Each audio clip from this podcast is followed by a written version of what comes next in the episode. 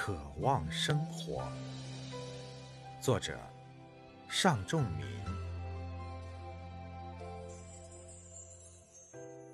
也许人和人应该在一起，很多年了。我住在一座山上，我的周围除了树还是树。我出没于丛林之间，种下麦子和花。我侧耳倾听它们生长的声音。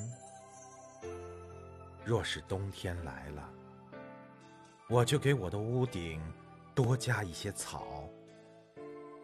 我每天都过着相同的日子，我早出晚归，站在山上就像一根草。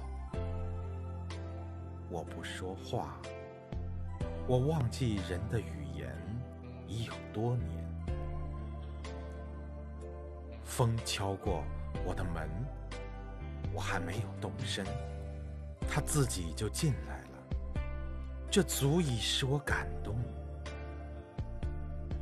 我不由得想起远方城市的人们，趁天色大亮，我收拾行装，准备下山。